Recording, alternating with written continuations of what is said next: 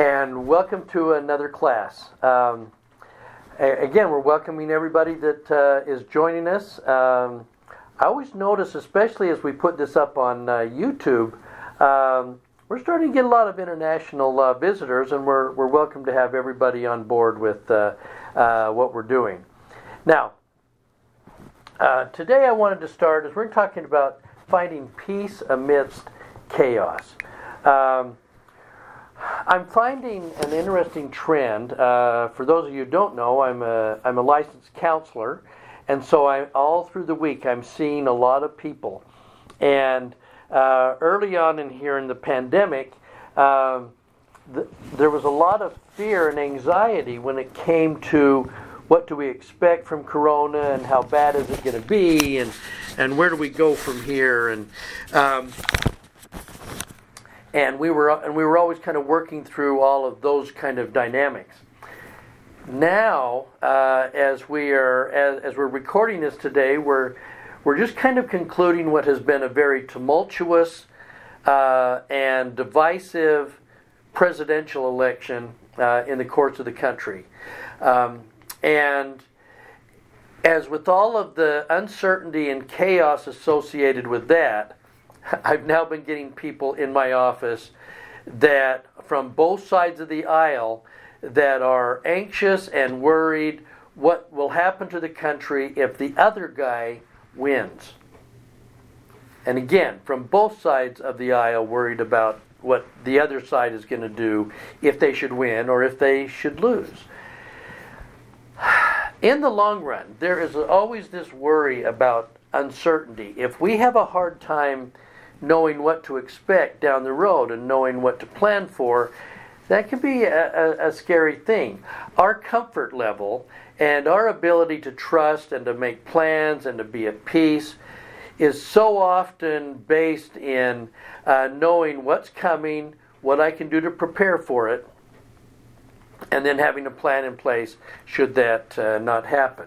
Now, for those of you uh, watching this, some of you are more comfortable with uncertainty and chaos, and some of you become a lot more concerned with uncertainty and chaos, and to the point of almost like a clinical anxiety if you're not able to know exactly what is coming next.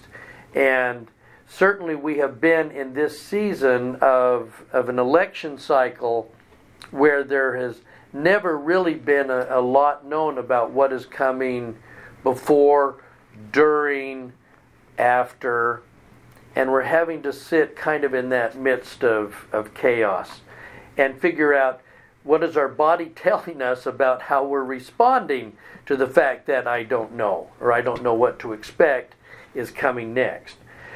And and as I was thinking about it today, the um, that presents a pretty good lead in to, to what we've been uh, talking about. We've been going, we've been talking about Enoch and Melchizedek and, and the fact that they held the order of Enoch and the ability to control the elements and all of that. Well, we're about to meet another person that was of the order of Enoch, and we'll talk a little bit more probably about that next week than we're going to talk about it uh, today. But in talking about Noah, and looking at what happened around the events of um, the, the flood, I think we have to take a big step back uh, and first of all take a look at um, when we talk about uh, the, the creation of the, of the world. Now, if we simply take a look at the, the facts that we have, and then we'll kind of put an interpretation on the top of that.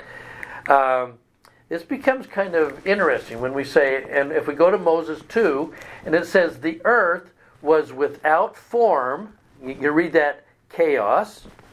That's certainly how the Hebrews read uh, the, the early stages of creation as a chaos.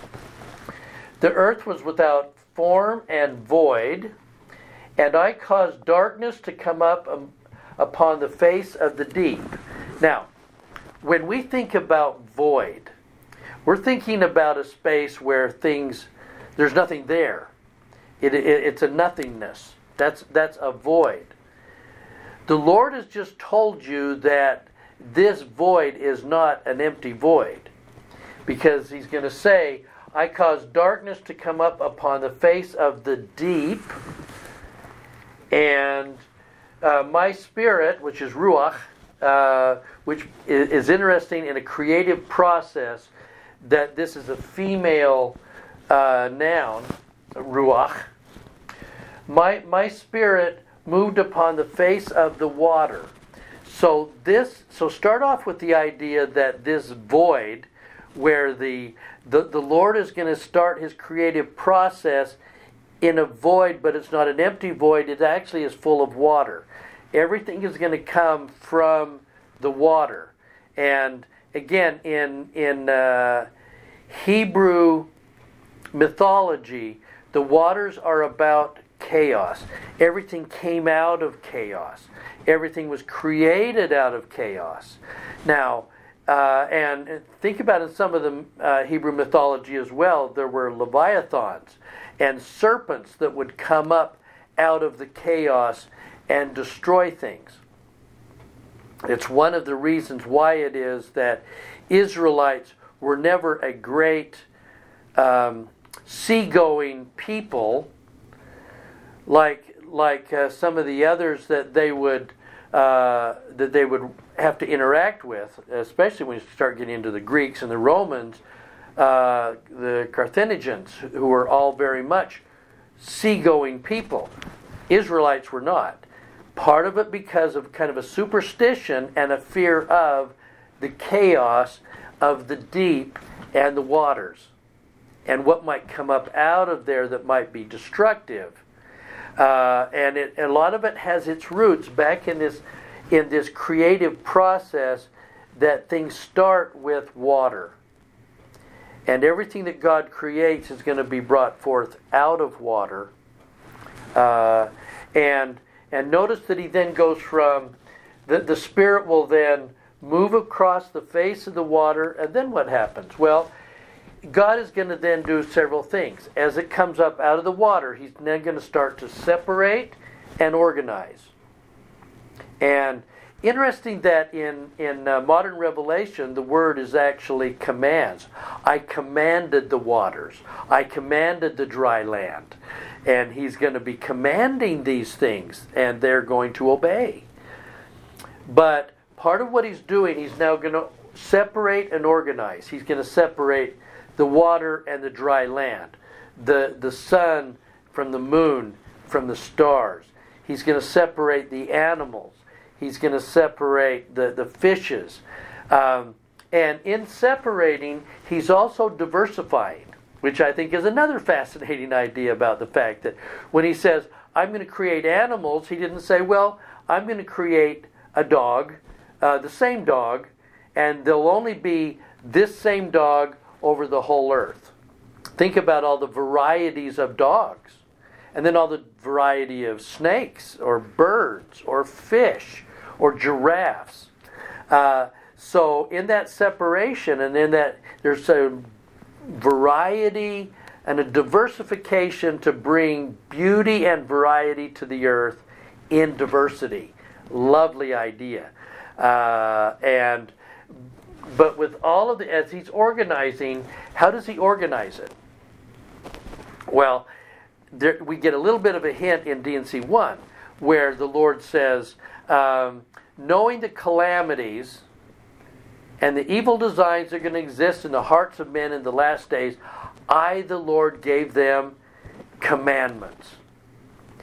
His organization, his uh, planning, and we're going to find out, and his safety exists in taking the chaos, separating it where it needs to be, and then giving it laws and commandments. And and it's in these laws that there is safety. Because it is these laws, as will turn out, are really based on the idea of the ultimate safety will be you will do those things that will bring you back into my presence uh, that's the ultimate safety. But he's going to organize them with, with laws. Now, the fall with Adam and Eve was simply about breaking a law. they had been given laws to multiply and replenish, but they were also given a law not to eat of the, of the fruit. Uh, but they do it anyway. And, and, and, the breaking of the law, that institutes, uh, the Lord then implements a premortal plan, meaning that it was planned for when they partake of the fruit.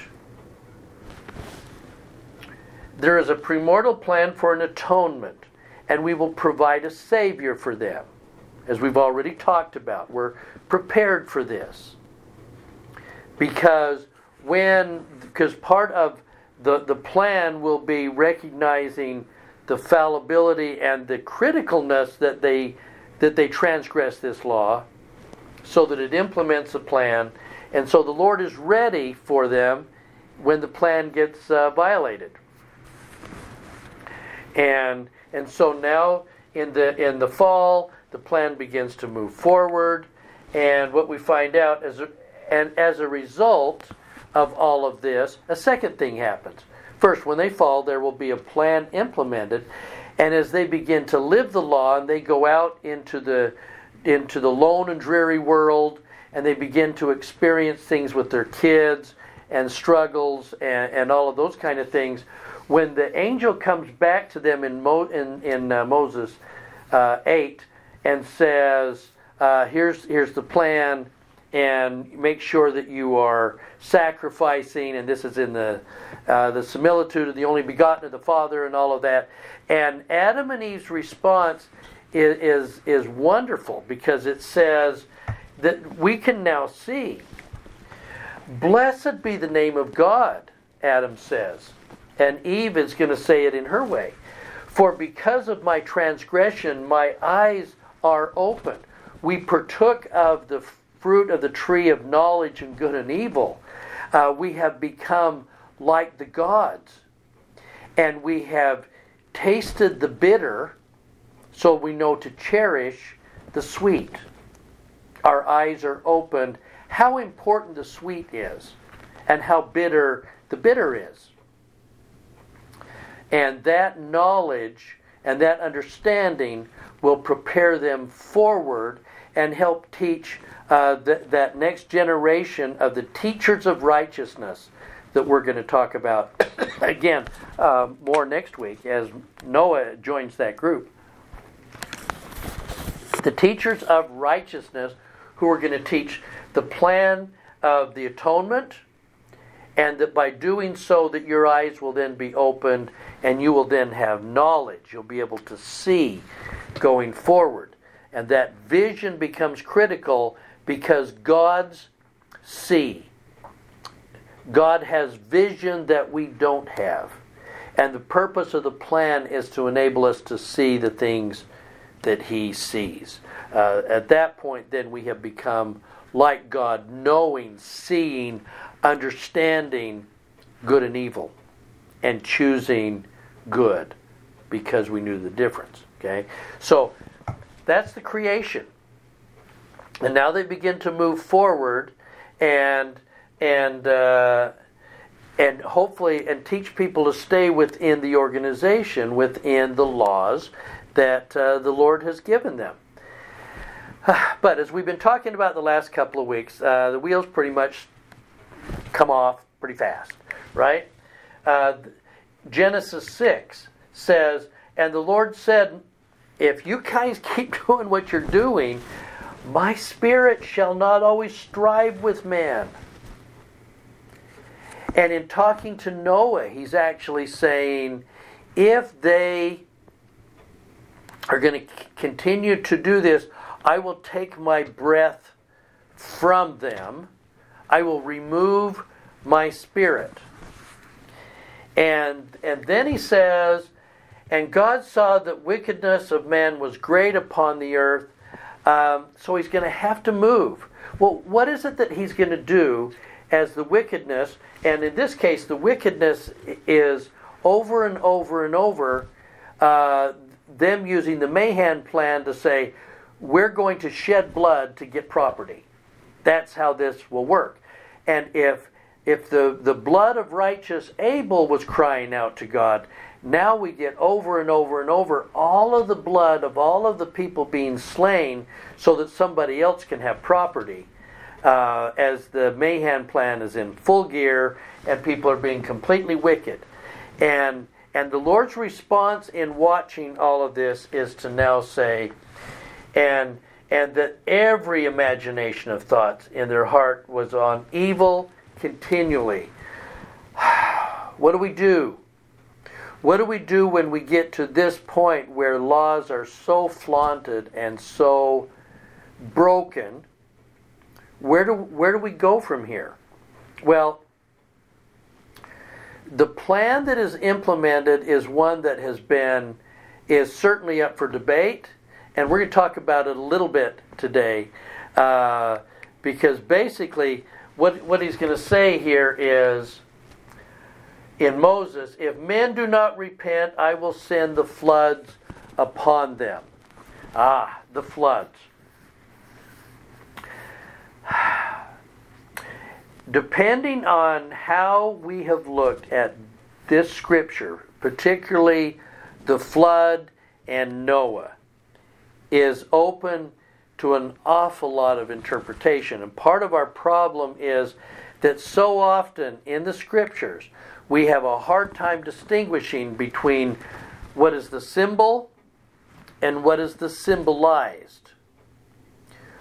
When we are when we when we go to church and we are partaking of the sacrament and we're told we're going to bless this bread or we're going to bless this water we're not seeing it as bread it's the bread is a symbol of what is being symbolized the, the body of Christ or the blood. This isn't really blood. This is this is water, but it symbolizes the blood. Now, and obviously, some churches have got caught up in what is literal and what is figurative.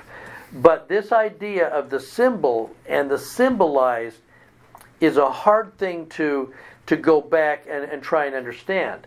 Now, sometimes when we have looked at the flood, especially when we're looking at at statements coming out of the brethren in the 19th century. Uh, Orson Pratt and uh, uh, Orson Hyde and and Parley P. Pratt. These guys were products of their age, which was very, very literal. They saw things as literal. So when they take a look at the flood, their understanding is that they're going to immediately see a worldwide flood, and it had to be a worldwide flood. Why? Because they were saying, well, that it, the, the earth is now being baptized, so it has to be total immersion. Why? Because men are done with total immersion, so the earth will be done with total immersion because that's how it works. And then, well, oh, men get the gift of the Holy Ghost. Oh, so the earth will get the gift of the Holy Ghost later. Uh, and that that idea of this total immersion uh, and and that this is a baptism of the earth has persisted even into uh, statements from other leaders uh, up to the present day. Now, here's the problem with that. We don't know if that's true or not. It could very well be that the flood was a total immersion. It could very well be that the Lord intended it to be symbolic of a baptism of the earth. But somewhere in that, that debate, there's a possibility also that it, it wasn't and that it's being symbolic of something else. And so I want to I want to give you an idea of how this would have been looked at in the first century at the time of Christ, and also certainly seen by Israelites uh, and Jews permanently. How did they look at what was actually occurring with Noah and, and the great deluge, the, the flood? Uh, and hear how they looked at it. And then, then we can then then perhaps for us, and, and my goal today is to not end up getting into a debate about whether or not it was total immersion or not, or whether it was a regional flood, or, you know, in a sense, when we get caught up in all of that, we're, we're missing the symbol of what is really being symbolized and getting caught up in minutia and it's the same battle we get into about saying was the earth created in 6 days or 6000 years or or six creative periods or something and we spend all of our time trying to do all of that and and not see the power of what exactly is being symbolized here. Uh, and in this case if if we go back uh, I, uh, uh, a more powerful way I think to look at it is set those kind of arguments aside since we really don't know this deep into antiquity and the, the amount of times that the Old Testament, especially Genesis, has been touched and edited over time. But the symbolism should jump out at us and should be unmistakable. And this is where the greatest application is. What does this mean to us in our life? How important is this to us? Well, it was the flood. Well, uh, no, there is a very powerful thing that is going to land home with us. And this is the part I think we need to see and that is that uh, ancient Judaism would have seen uh, the, the flood as a second creation. There is the first creation. And then look what's going to happen here. Laws are being broken. Men are becoming more and more wicked and evil and shedding blood and all of that. So these laws are being broken. And the, the Lord is going to declare that the water, the, the void, the water of creation, in some measure, is going to return. Whether it was a regional flood or a total immersion, doesn't matter. The Lord is saying, I'm going to recreate the earth, and I'm going to recreate mankind. Now, sometimes that's looked at it in the Bible, the Old Testament King James Version says that God repented of the idea that he'd made God. It's like, or that he'd made men. He's like, I can't believe uh, I, I, made a mistake. I'm going to start over. Uh, Joseph Smith translation corrects that to say that Noah repented of the fact that God had created man because they were so wicked and evil as if they all looked at it and said, Wow, did we make a mistake? Rototill the garden and start over. We can't believe it. And so much of Christianity, by the way, really believes that Adam and Eve really screwed up the program.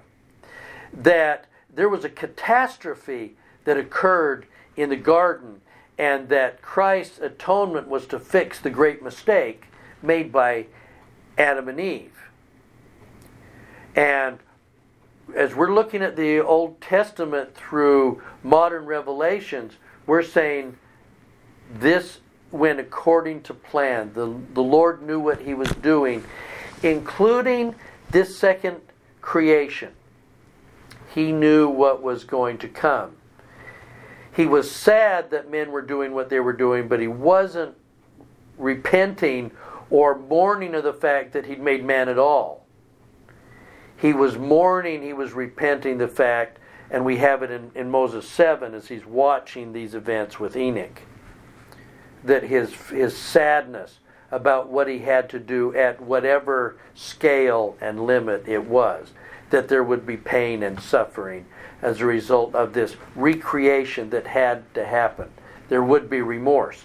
And hang on to that idea that remorse comes with second creation. The earth is literally being recreated. It's being returned to the um, the void. It's being re- returned to the waters. Okay. Now, how's that going to? This, how does this recreation work?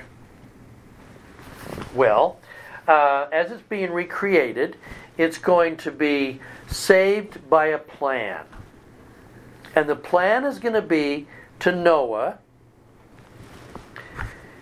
build an ark.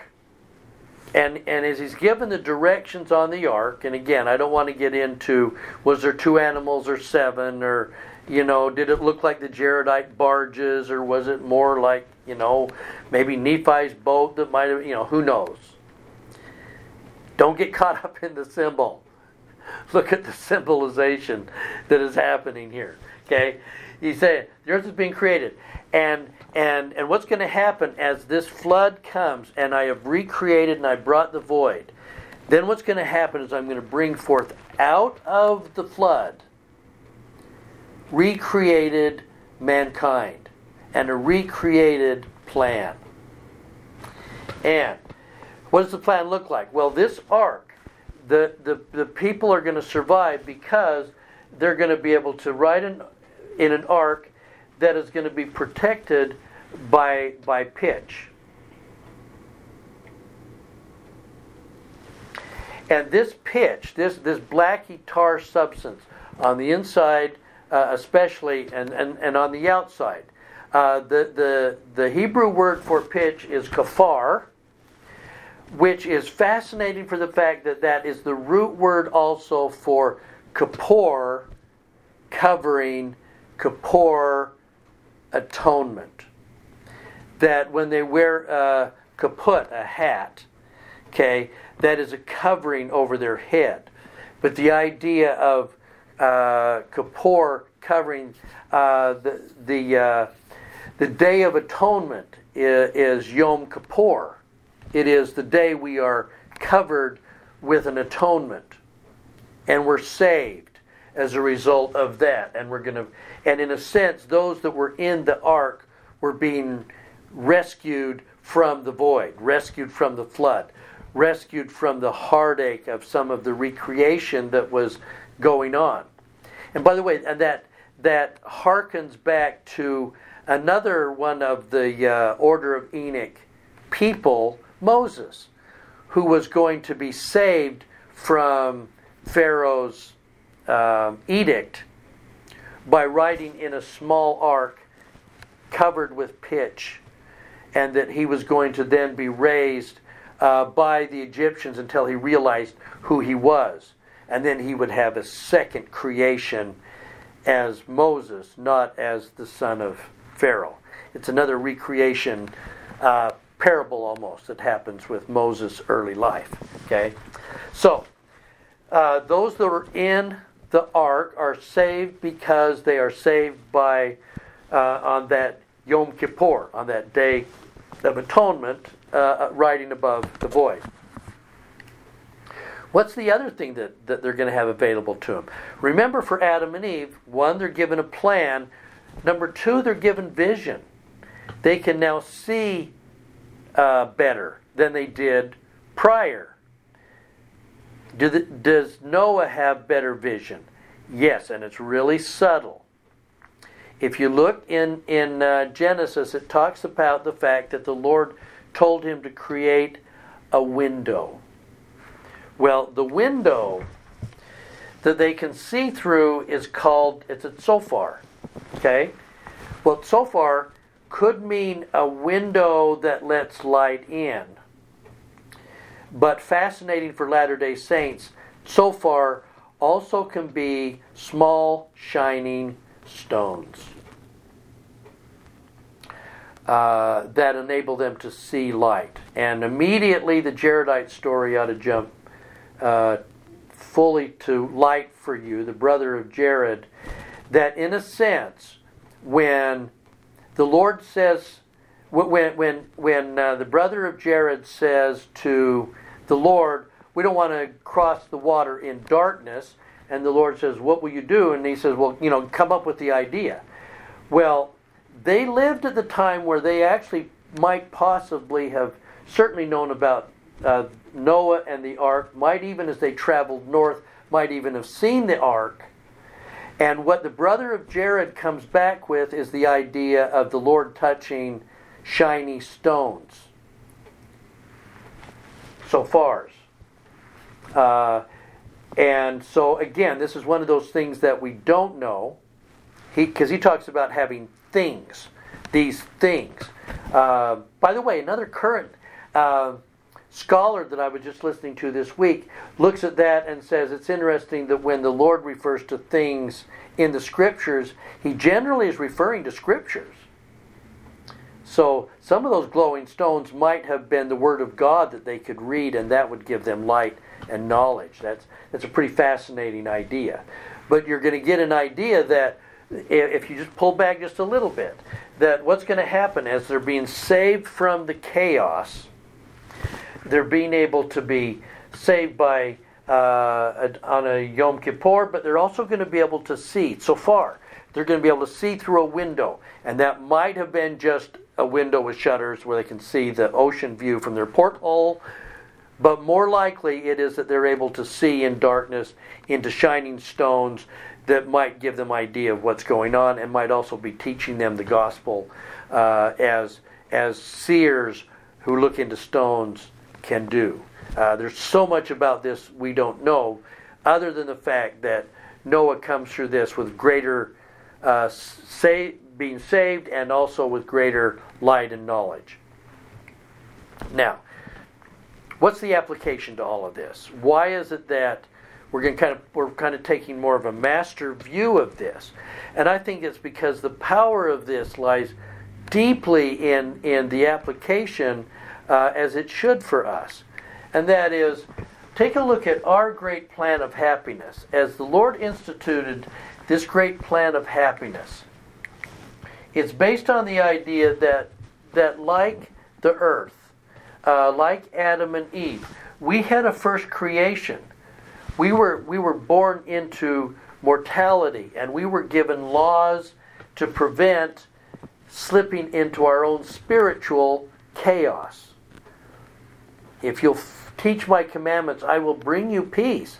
Break the commandments, and you won't find the peace that, that you're looking for. Okay? So we come into mortality, we're given laws to prevent chaos. What happens? Well, we're human. We break the laws. We just do it. And we do it on a regular basis. And, and we repent and then we do it again. And we, or then we find, we're creative and we find other laws to break. Um, we just do it. Uh, think about as parents when your kids are, you know, you tell them, not to do stuff, and then they do it, and then we ask the dumbest of all parental questions of all. How come you did that? You know, and a four year old is going to look at you and go, I don't know. I don't know. What, what's a what's a 14 year old going to say to you? How come didn't you think didn't you think we would find out what were you thinking? And they go, I don't know. I you know, I wasn't the the I didn't know no, mom and dad, I really wasn't thinking. I just wanted what I wanted more than keeping the laws. I don't know. So, what happens is the Lord gave us laws, we break the laws, and then what does He do? Well, the idea is in our own personal creation that we then have a second creation. We're going to have that second creation is planned. We're born into mortality after either eight years, if we're born into the church, or whatever long until we're actually converted. And then what happens? We rise from the waters. We're placed down into the void, down into the waters. And the idea is that we're going to then be raised up out of the waters of baptism into a new creation. We have been recreated. We actually have a new parentage parentage. I mean, we are sons and daughters of Christ. But we're going to be uh, brought forward into a new creation. We're going to rise from the waters of baptism to a waiting ark that was prepared for us. This ark of the atonement, the Kippur. I mean, it's there for us, the Kippur, to, to keep us safe from the chaos around us. And then uh, we're then able to see better through the window, the, the light of the Holy Ghost that is then going to provide a window for us to know to be able to see afar, see what's coming, know how to protect ourselves. If we're willing to follow that uh, guideline, we're willing to follow the promptings as we look through the window, and and hopefully the second creation is enough of a grief and a sorrow that enables us more to be able to want to follow and to do the things that, that we're seeing. Now, um, let me kind of uh, move towards finishing this with uh, actually a, a, thought that comes out of uh, the Lord speaking to Jeremiah. And this is just prior to uh, the destruction of Jerusalem by the Babylonians. And remember, Jeremiah, uh, along with Lehi, is preaching for a long time, and then he's going to, uh, it doesn't work, uh, and they are captured and taken off to Babylon. Prior to that, the Lord is going to teach Jeremiah a, a real great object lesson that I think Jeremiah then tried to teach to the Israelites who didn't really want to hear it anyway. But it's such a beautiful image of part of what we've been talking about with the recreation of the flood and our own personal recreation with our own baptismal waters that are going to re- make us into a new creation. Um, Jeremiah 18 says, The word that came to Jeremiah from the Lord Come, go down to the potter's house, and there I will let you hear my words. I want to teach you something. Go down to the potter's house and listen to what I tell you while you're in this wonderful little object lesson. So I went down to the potter's house and there he was working at his wheel. So imagine Jeremiah just kind of watching the potter. Now, what happens a lot of times with uh, potters working at the wheel, if the mix of the clay isn't quite right, or it gets a little bit off center on the on the uh, on the potter's wheel, the centrifugal force will pull the clay in all directions, and instead of forming itself into a nice little pot, it begins to get looped and it gets to get wobbly, and then the centrifugal force pulls it apart. And at that point, the potter will stop, pull the clay back together, maybe pure, pull out some of the imperfections, little rocks or dirt or something that found its way into the clay, rework it, put it back on the wheel, and start the process again with the, with the clay more pure and more centered. And that's exactly what Jeremiah watched. He says, The vessel he was working of clay was spoiled in the potter's hand. Something about the clay uh, turned out to be imperfect, and the potter had to start over. And he reworked it into another vessel as seemed good to him. I didn't really like the vessel that was being formed here anyway. I'm going to take this opportunity to recreate this pot as seen, and it will be a better pot than it was before. The reworking made it better. And that's the point that the Lord's going to say. The word of the Lord came to me saying, Can I, can I not do with you, O house of Israel, just as this potter has done? says the Lord, just like the clay in the potter's hand, so are you in my hand, O house of Israel. I will recreate you if you will let me. I will rework you, and you will be better than you were before. The Lord plans in our mortal probation that there will be two creations. The first creation born into mortality. Then, as we stumble and fall, as we will, we are then able to have a second creation. We are, we are lowered into the void. We come up out of the water and we're placed in the ark. In that ark, we are covered with safety from the atonement. And in that ark, we are also given a window to see afar off. To see, and in doing so, we are now reworked and we become like uh, the gods, knowing good and evil and knowing to prize the sweet and reject the bitter. That's what happens to those that have been recreated. So, final question then is Are we willing to be recreated? Or do we stubbornly cling to painful or less healthy behaviors? This is the way I am, dang it, and I'm not changing.